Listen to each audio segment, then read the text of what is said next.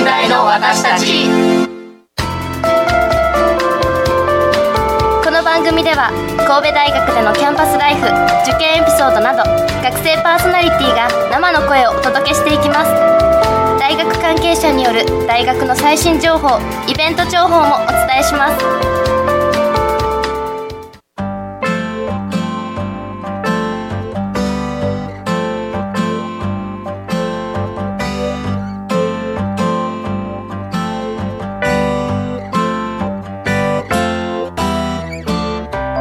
皆さんこんばんは。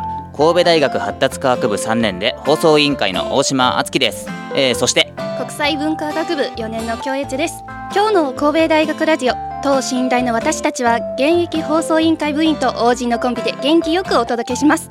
どうぞよろしくお願いします。はいよろしくお願いします。先週はこの番組の放送開始が始ま、えー決まる前に、えー僕たちパーソナリティで試し収録した分をお届けしました。まあ世に言うパイロット版ってやつですね、えーそれぞれの志望理由や学部の紹介など赤裸々に話しましたが、えーいかがだったでしょうか？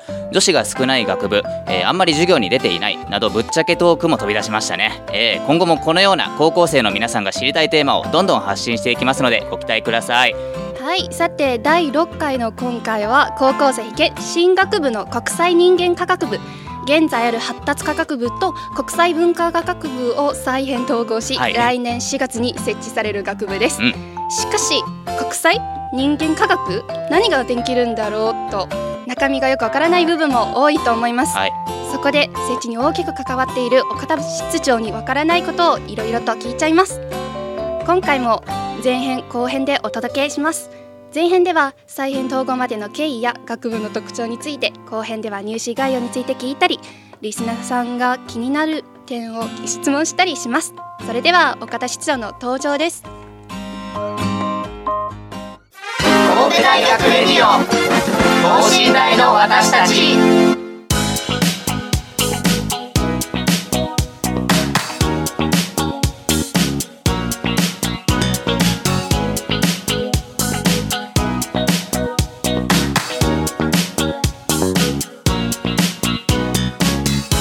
はい、それではお待たせいたしました。本日のゲスト、えー岡田室長の登場です。よろしくお願いします。よろしくお願いします。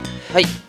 それでは岡田室長さんですが、はいえっ、と国際人間科学部の設置に大きく関わっている、まあものすごく偉い人ということでははい。はい、えーっとそうですね、えーっと前回前回というかあの僕個人的にえーっと放送委員会の課外活動でえーっと国際人間科学部の設置について取材させていただいたご縁があるんですが、えーっとあれからえーっと何えー数ヶ月経って国際人間科学部設置が認められたそうで、はいおめでとうごまずはおめでとうございます。ありがとうございます。はい、えーっとまあえーっと前回しいろんなことを質問した、えーという経緯というか過去があるんですが、えー今回も、えーリスナーさんに聞こえる形で、はい。えーっとこのように全国の電波で、えー取材したいと思うんですが、はい。まず、えー国際人間科学部、えー再編統合した狙いといいますか、はい。えーっと決定したきっかけだとか時代背景とかについてお話しいただきたいんですが、わかりました。はい。あまああの今回はあー国際文化学部とはい発達科学部を統合再編して、はいえー新しい学部を作る。まああーたまたま今日はあーそこの学部のご出身のお二人あ我々パーソナリティが、あのまあちょっと寂しい気持ちがあるのかもしれません。正直そうですね。はいはいえーただまああの、えー実際にはあのそうではないと言いますか、はいもっと発展的に私たちは考えているもんですからはい、その辺の話を少しまずはお話をしたいと思おいます。願いします。あのまあ、実はこの新しい学部を作るっていうのは、はい。あの実際には2年半ほどぐらい前から議論が始まったんですけれども、はいあのまあ、実はそれ以前にずっと社会の大きな動きっていうのがありました。はいでその話を先まずしといた方がいいと思いますので、はいその話を少しだけします。はいあの今日の社会っていうのはあいわゆるグローバル化っていう言葉が一つのキータームになっています。まあお二人よくご存知だろうと思いますが、はいそうですね。グローバル化って何かって聞かれるとなかなか答えにくいですよね。まあパッとは言えないですね。でまあ、あの通常よく授業なんかで、はい私なんかお話しするのは、はい。あ人物金情報があ国やあるいは地域をの境界を越えて、はい。えー自由に地球規模で、えー移動するっていうそういう現象のことをグローバル化っていうわけです。はいでところがあそれはなぜえーそういうものが最近になってよく問題になるのかはい。というのは少しだけ理解しておいてもらいたいと思うんですね。はい、はい。でこれはあの実は今を遡ること40年ぐらい前。40年。えーまで、はいえー遡るわけです。で実は日本でもそうですしそ世界でもそうですがそれまではあ自分の国で物を作って自分の国で売るっていういわばあ国内の中で、はい。えー物が消費されていたわけです。はい。ところがあ40年ぐらい前に石油ショックなんかがあって、えー不況が始まる、はい。そうすると売る世界が広がっていくわけです。まずその、えー世界にか外国に物を売るっていう話が出てくる。はい、はいでその次に何が出てくるかっていうともっと安くしようっていうんで、あ競争が始まるうん感じです、だから、えー現地で物を作ろうってはい。話になる、で現地工場を作るわけです。はい。でそうすると現地工場を作るためにどうしたらいいかっていうとお金を外に輸出しなきゃいけないですね。輸出。はい。でそうするとそこで作って、えーそれでそこで、えー人を雇うわけですがあ当然そこに、えーその例えば日本の国の人も行くわけですね、はい。ですから、人であるとかお金であるとかがその次に移動し始めるわけです。でこれがあどんどんと広がってきた。でいわゆる多国籍企業っていうのがその頃広がっていくわけです。はい。でその上に、えあのまあ、お二人ならご存知だろうと思いますが1980年代から90年代にかけて大きな世界の動きがありました。中国のご出身ならわかると思いますがあ89年にドイツの壁が壊れーますよね。はい。それから91年に、えーソビエトがあ崩壊をしてそれでどんどん市場が広がっていくわけです、はい。ですから90年代に入ると今言ったような動きがどんどん広がっていはい。くわけですよ、で今やあーそのなんていうんですかあーその人物金だけじゃなくて、はい。はい。情報までこうインターネットを通してどんどん広がっていくわけですよね、はい。ですからそういうものがものすごく広がってきたっていうのがグローバル化という現象なるほどわけです、はいでところがそれが広がっていった結果として、はい。どういうことが起こってきたかと言いますとやっぱり人がこう移動をし始めるとさまざまな問題が一方では発生する。つまり、えー文化の衝突であるとか対立であるとかということが起こってくるわけです。はい。えーですからあの特にあの許さんがあおられる国際文化学部では、はい。そういう文化摩擦をどうするのかあるいはどういう現象かっていうことを、まあ、許さんも中国からお越しになってるからそうですね、あ日本とはちょっと違うなっていうふうに思うかもしれませんけれどもあのそういうその、えーなんていうんですかあ違いをおすぐにはなかなか受け入れられないじゃないですか。でも徐々に徐々にってところがありますよね。はいだからそういうその文化対立っていったものをですね、えー少しずつ解消していく必要がある同時にえー実は今あーさっきインターネットって話がありましたが、はいいろんな情報があーこう飛び交うことによって私たちは知らなかったことをお互い知るようになってきたっていう問題もあるわけです。そうですね、はいだから今現在、えー我々はいろんな問題を抱えていますがはい。それを問題抱えている問題をお互いがお互いのことを理解し合うという局面も今や出てきているわけです。ですね。はい。実はあーその私たちはあそういうその対立を解消しはい。お互いがお互いを理解をし合いながら同時に、えーお互いが抱えているような問題をみんなで解決していこう。はい。これがいわゆるグローバルイシューの解決っていうそういう言葉になって現れるわけですよ。あそういう意味なんですねグローバルイシュー。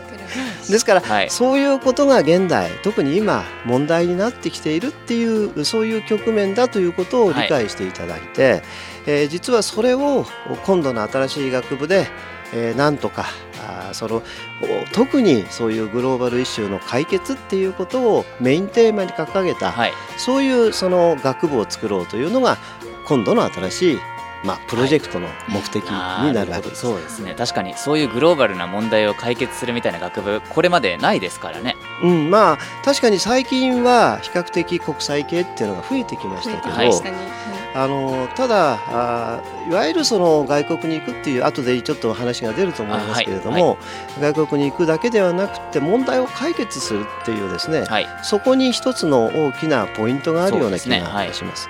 ですからあの新しい学部の大きなテーマは、はい。あ共同型あグローバル人材を育てるっていうのが大きなテーマになります。あの共同型ってのはみんなで助け合いながら、はい。お互いがお互いを理解し合いながら助け合いながらあなかなか解決困難な問題をおそのみんなで解決していきましょうっていう、はい。そういう人材。ですから、一定のリーダーシップも必要でしょうし、はい。もちろん知識も必要でしょうし、うん。ということになるわけで。でただし、えーそこで、えーポイントになるのは一つはあ国際文化学部はこれまで培ってきた他者への理解という考え方、発達科学部ではい。培ってきた人への理解、人への理解。人間理解。はい、ね。人間の理解。分かってるかい？た 分かってます。た多分分かってます。はい。ということが、はい。あ多分一つの大きなあの強みになる。だそれを合わせるて、要するに今言ったような、はい。新しい人材を育てようというのがこの今回の目的になってます。はいあこのなぜこの二学部かというお話まあ、そうですよね、はい。それはあの多分今まで、えー発達科学部にしても国際文化学部にしても、はい。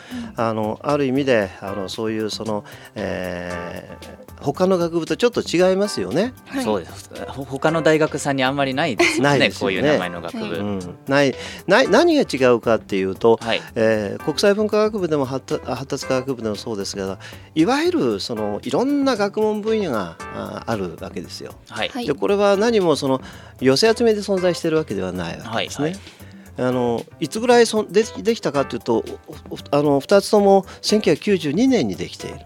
あ同時に誕生してるんですか、うん。へえ。1992年って何かってさっきの話に出てきたと思うんですがあ。グローバル化が始まった頃はいなんです。そうおっしゃってましたね。でグローバル化始まったから国際文化学部もそこの中で文化を理解し文化を摩擦をどうしようとこういう話になってきてるわけですね。はい。はい。実はその頃日本の社会で何が問題になってたかっていうと人間の豊かさって何かっていう議論も出てきているわけですよ。はい。人間の豊かさ。ね、で人が生きるってどういうことかっていうことがその頃非常に大きな課題になっていて。へー。発達科学部ってのはまさに発達ってのは皆さんもそうだし私もそうだけどあの発達を遂げる年を取っても発達するわけですよ。人間のですよね、うん。人間の発達。私は今61歳だけどこれからもまだ発達をするわけですよ。はい。発達って何かというと自分たちが持っているさまざまな潜在能力が開花をしていく、はい。そのプロセスを指すわけですよね。はいあの私だっおてあのね、はい。あのギター弾きたいなと思ったら、はい。うんまだ弾けないけどこれから弾けるかもしれない。はい、はい。あーだからそういうその発達っていうのを遂げる。だけど今の社会はそれができない構造にもなっているわけだから、はいそれこそ途上国の社会って見たら子どもたちはなかなかそんなあ発達が遂げられない場面もあるわけですよ。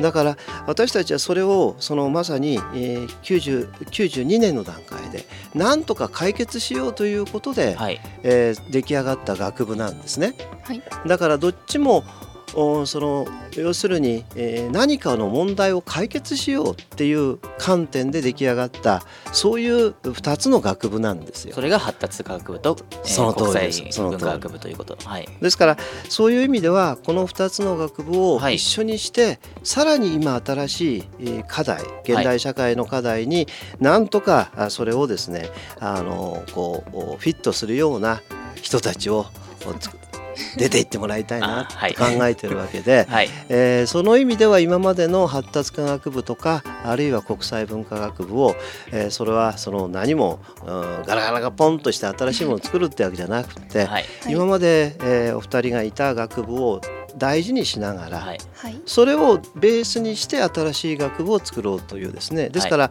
あーそこのところはあの二人に対して私はあのあえて申し上げるのは、はい。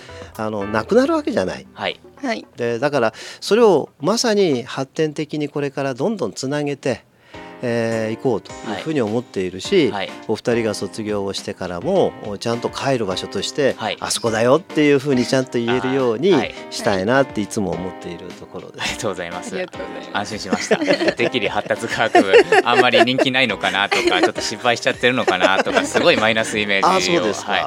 ただでさえなんか他の外部の方いうかあの親戚だとかそういうお友達に発達科学部っていうところ行ってるんですって、発達科学部って何ですか？みたいなこと言われるんでね、うんよく言われますよね。はい。それがただでさえ説明しづらいのに それがなくなるってもうなんだ俺が言ってたとこ何だったんだろうみたいな思ってたんですけど。それはちゃんと説明してくださいよ。はい、説明あの人間の、ね、発達を遂げるところですみたいに言おうかなとあの一応あの前身が教育学部だったんで、ははいいえっと僕一応そっちの教職だとかあそはい、そっちの方も多少は勉強してるんで、うんまあ国際人間科学部の説明もできるようにはいこれからはあのえー一つだけ言うと教育っていうのはあの教えるんじゃないんですよ。はい要するにその子供が育っていくのを支えるっていうのが多分私は教育だと思うんですね。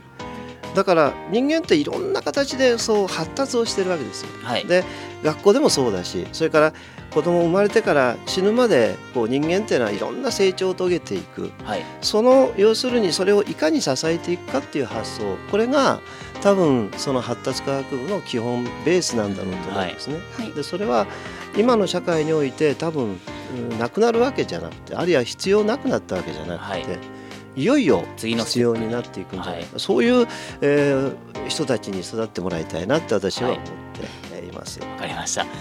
えーじゃあ、えーちなみにですねこの進学部、えー、と国際人間科学部のあのお勉強の方だとか、はいあの大学で学ぶような特徴とかぜひ教えていただきたいんですがああの一つ一つの専門については、はいあ多分来週の話になると思いますのあなるであ、の少し大きなところではい学部全体の話を、おします。はいお願いします。あのまあ今度は全体で370名っていう非常に大きなあ学部にな多いでりますす。ね。はい。あの今時ね、えーこれだけの大きな学部になるっていうのはなかなかないんですけれども、全体として言うなら一つは他人のことが分かる。他者の気持ちが分かる。他者理解っていうことからすると、えーコミュニケーション力をつけていただきたいと思ってます。はい。はい。あー ICT であるとかもちろん外国語もそうです、はい。うん。がそういうものを学んでもらいたいと思ってます。それからもう一つはやっぱりえー社会の実践っていうんですかね。社会的なその、えー実体験を積んでもらいたい、実体験。えーはいつまり現実の社会どういうことかあーねえー高校から上がってくると高校あるいは大学って学校の世界しか知らないじゃないですか。でもやっぱり今世世の中ってものすごく大きく変わってるわけで、そういう現実とどう向き合っていくかっていうことはすごく大切だと思うんですね。はい。はいですからそういうそのフィールドでのお勉強っていうのがすごく大きいだと思います。それからもう一つ私はあの今度の新しい学部で、えー培ってもらいたいなと思ってるのは、はい。まあ、発達科学部でも国際文化学部でもそうですがあの今少人数でやってますよね。はい普通の学部なんかに比べると、多分あの小さなあクラスでやっていることが多いですよね。はい。はいでこれは多分先生としょっちゅう会話するじゃないですか。しますね。はい。授業中に、えー分かってんのかとかって言われてはいやってるじゃないですか。言われます言わね。でドキッとするでしょ？します。はいします。でやっぱりそういうことすごく大事でね、はいえー少人数で対話型の授業をやり中で、はい。ああ僕もちゃんとやんなきゃいけないなっていう気になっていくわけであの教授の方もということで。いやあいやいや学生諸君なんですね、はい。学生諸君。私もですけどあねそうですね。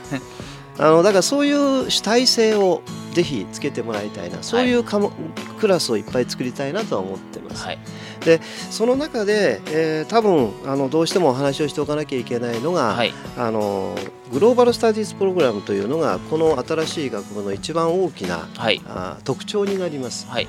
このグローバル・スタディーズ・プログラムっていうのはあの、まあ、うん長ったらしいので GSP とよく言うんですけれども、はい。GSP まあ、簡単に言いますと、はいおその海外に行っていただきます、はい海外研修ただ単に海外研修に行くだけではなくて、えーそこにフィールド学習を組み合わせた形ではい。海外でさまざまな体験をしてもらいたいなというふうに考えています、はい。ただただ、問題ははい。はい。370名もいてですね、はい。これ370名全員にこれをやってもらおうと思っているわけですよ。必修科目なんですよね。あの絶対にこれを取らなかったら卒業できないぞという科そう目なんですね。高校生の皆さん覚えておいて損はないと思います。そうです、はい。あの必修ですはいで、はい1170名全員に行っていただくことになります、はい。でですからあー今何をしているかというとですね、まあ、通常ですと修学旅行みたいにある期間どっか行きましょうみたいな話になるわけですが、はい。はいそういうことはせずにですねいろんなバリエーションのあるプログラムを今作っています、はい。えー今だいたい100以上作作ってますがプログラムとしては。100以上、あの近場もあればですね、はい。遠いところで。さ例えば1年間留学するなんていう場面もあれば、はい。はい。あーそれこそおその先生がと一緒に勉強をして、え1週間例えばあ海外の大学に行って向こうの学生諸君とうディスカッションをしたり、はい。あるいは向こうで調査をしたりっていう場面もあるでしょうしあるいはあ2ヶ月3 1ヶ月ぐらいの例えば海外研修で語学を特に勉強するとかですね、はい。はい。いろんなバリエーションがあるわけですね。場所もヨーロッパもあればアメリカもあるしアジアの諸国もあるわけですね、はで特に学生諸君の間ではお金の問題もあるでしょうし、えーそれから安全の問題もあるでしょうからはい。さまざまなそのプログラムを用意しておいて、えーその中のどれかを自分で選択をしてもらおうというふうに考えています。なるほど。でただしそれだけで行ってこいっていうんじゃダメなんでやっぱりその最初にオリエンテーションをちゃんとやってこれはかなり徹底してやるつもりでいます。はい。あのうんそのそれこそ外国行くためにはいろんな基礎知識が必要じゃないですか。はい、まあ英語話せるとかもまあ、もちろんそれは英語も必要だけれども、はい。相手国のその社会現社会の状況であるとか、はいね。あのそのどれどういう状態。あのそれこそお海外の人が日本に来て何も知らずに来てほけっと来てたらぜびっくりするだろうと思うし、はい。やっぱある程度ね、知ってなきゃいけない。そうですね。それから帰ってきたらその結果をどういうふうに自分たちで消化をするかっていうことも必要になるわけですから、その辺のプログラムをできるだけ、えー大切にしたいなというふうには思ってえーいるところです。ですから、まあ、あの全体としては今言ったようなプログラムを一つの、おまあ、あー実験といいますかですね、はい私たちも相当なチャレンジングなこのはい試みだとは思っていますが、なんとかこれはあーうまくやりたいなというふうに思っているところです。まあ、これが、まあ、ある意味で新しい学部の一つの特色っては特色になります。全員留学海外研修とはい。はい、そうですね。あのちなみにこれ全国的にも非常に珍しい試みだと思うんですけれどもそのあたりどうなんでしょうか？あのーまあ、最近さっきも言いましたように、はいあの実は今あーその全国の大学は大きく改革が進んでいます。はいはいどこの改革大学でも改革が進んでいましてですね特にまあ国立大学の中でもあのいろんな大学でこういう国際系の学部というのが増えてきています。はいでそうするとそこの中では全員が海外にえー研修に行くっていう事例はそんなに珍しくはないんですね。はいただし、えー、大体一般的には100名程度というかあの100名100名から150名程度の定員が多いんですね。はい。ですから、あのー370という数字は相当に多い。大きいですね、うん。ですから、そこにはいろんな問題があるだろうというふうに予想もしていますし、はい。そこがある意味で、えー珍しいといえば珍しい、ね。だろうと思います。あのまあそれ珍しいという言い方で果たしてその言葉が妥当かどうか分かりませんけれどもはい。非常にそうなんていうんですか？あのちょっと他にはないなっていうふうには思っています。はい。はい。でただまああのそこにはこさっきも言いましたがいろんな困難があるだろうと思うんですけれども、はい。はい。もうその私はあの自分でもそうなんですが若い頃に海外に行くっていうのは悪いことじゃないと思ってるんですね。はい。はい。あの特に今の時代ですねいろんな意味であの海外で生活をするあるいは、まあ、そこでいろんな経験を積むというのはあのい私たちが今住んでいる社会にないものがそこにいっぱいあるわけで。ありますね。はい。はいそれをお少しでも経験するとその人にとってみるとものすごく大きなよ豊かな、経験。それを若いうちに少しでも体験しますとですね世の中の見方も違うでしょうし生き方も変わっていく。はい。でそういうところが私は大きく期待をしている。でそれがさっき言った他者への理解にもつながるでしょうし、はい。物事をやっぱり解決する道筋をみんなで考えようっていうところにもつながっていく私はそういうふうには考えているわけですから、まあできればですねいろんな問題あるけれどもそれを克服しながらあー全ての学生にでこれはもっと言うなら今の国際文化学部発達科学部の学生諸君にも、はい。ぜひですねはい。広げて、そういう体験積んでもらいたいなというふうには思っているところですす。ね。はい。まあきょきょさんとか留学で日本来られてますけど、はい。どどうですか？やっぱその辺のやっぱ最初違う国に行ったらはい何かありますか、えびっくりしました。びっくりはい。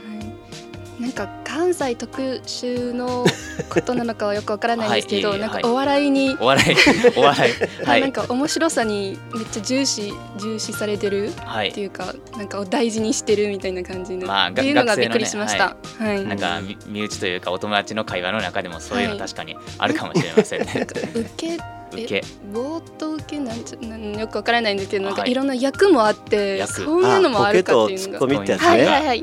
はい。ツッコミです。すいません、まあだってそんなの知りませんからね 中国おる間は。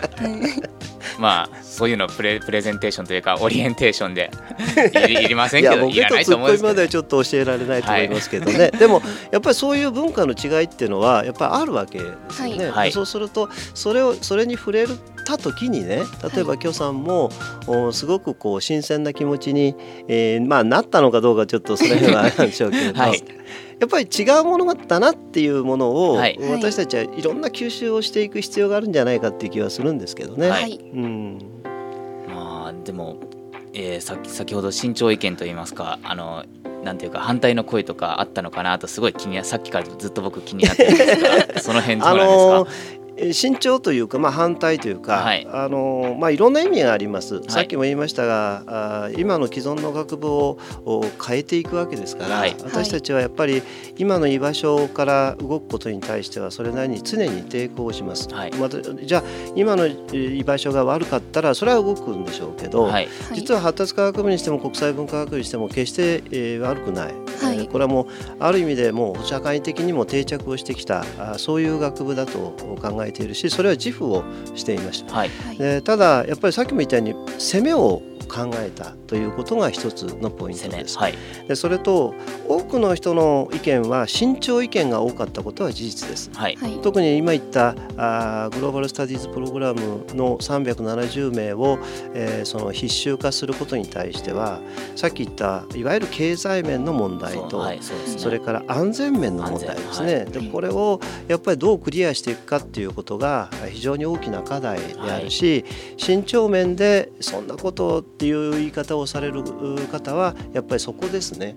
ですからそこは私はさっきも言ったように一つはあ行くことの意義を考えた時にこれからの社会を考えた時にはいこれからどんどんとそういうう海外の人との交流は広がっていくわけで、はいあのその点を考えた時にやっぱりこれからの学生にはぜひこの経験を積んでもらいたいというのがあります。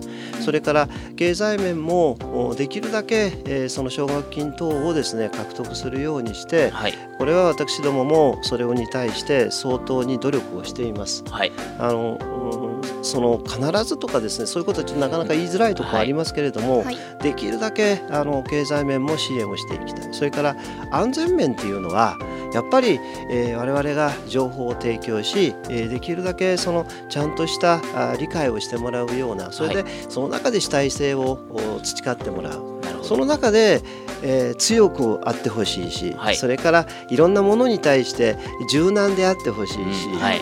それから何といっても優しくあってほしいなと思ってるんですね。はい。やっぱりそういう人間になっていくといろんな人の気持ちもわかるし同時に、えーその問題を一緒に抱えて考えていくこれからの社会の新しい人材になっていくんじゃないかなって私自身は思ってるわけではい。そのおきっかけになってくれればなとお心から願っているなるほど。です。はい。ですからあの確かに慎重もあるしいろんな議論もあるんだけれども私はそれはあのなんとか克服しながらあいいところを伸ばしていければなというふうに考えてえーいます。はい。はい。すみません。聞きづらい質問までいろいろと あんまり大きい声では言えないようなことまで今日はありがとうございました、はい。引き続きまた来週はい。後編ということでお届けいたしますので、今日はありがとうございました、はいどうもありがとうございました。神戸大学レディオ等身大の私たち